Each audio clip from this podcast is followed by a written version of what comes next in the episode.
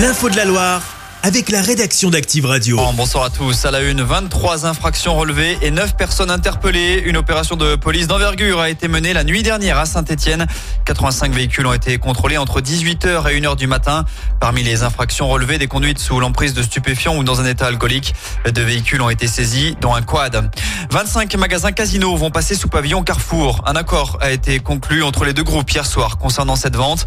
Le montant de la transaction est pour l'heure inconnu. Rappelons que 288 autres enseignes seront cédées à Auchan et Intermarché. Ils se mobilisent depuis une dizaine de jours, que ce soit à Saint-Georges-de-Ville ou Boissé-les-Montrons. Certains parents bloquent les écoles. Les deux communes vont devoir se séparer d'un enseignant à la rentrée prochaine. Elles devront toutes les deux répartir 127 élèves sur 5 classes. Pour Valérie, parents délégués, certaines valeurs ne sont plus au rendez-vous. On l'écoute.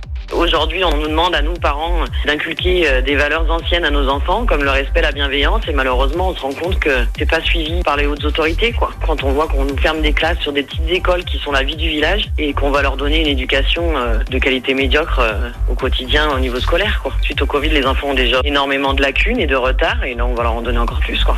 Des propos recueillis par Amandine Rousset a noté qu'au niveau départemental, selon la première mouture de la carte scolaire, le solde d'ouverture-fermeture de classe est négatif, à savoir moins 10 pour la rentrée prochaine dans la Loire. Dans l'actu en France, un hommage national lui sera rendu. Déclaration d'Emmanuel Macron suite au décès de Robert Badinter ce matin.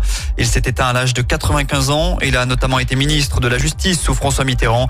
Et c'est à lui que l'on doit l'abolition de la peine de mort. C'était en 1981. Retour chez nous, Christophe Willem sera la tête d'affiche de la prochaine fête de la musique de Rouen. Ce sera le 22 juin.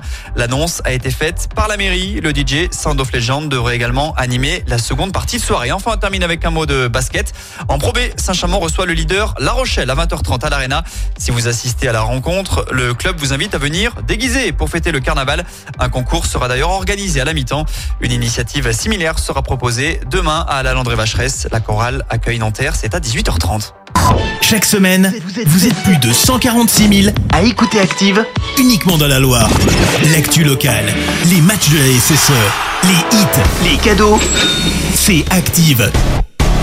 Source Médiamétrie, IR local, habitude d'écoute en audience semaine dans la Loire des 13 ans et plus, de septembre 2021 à juin 2023.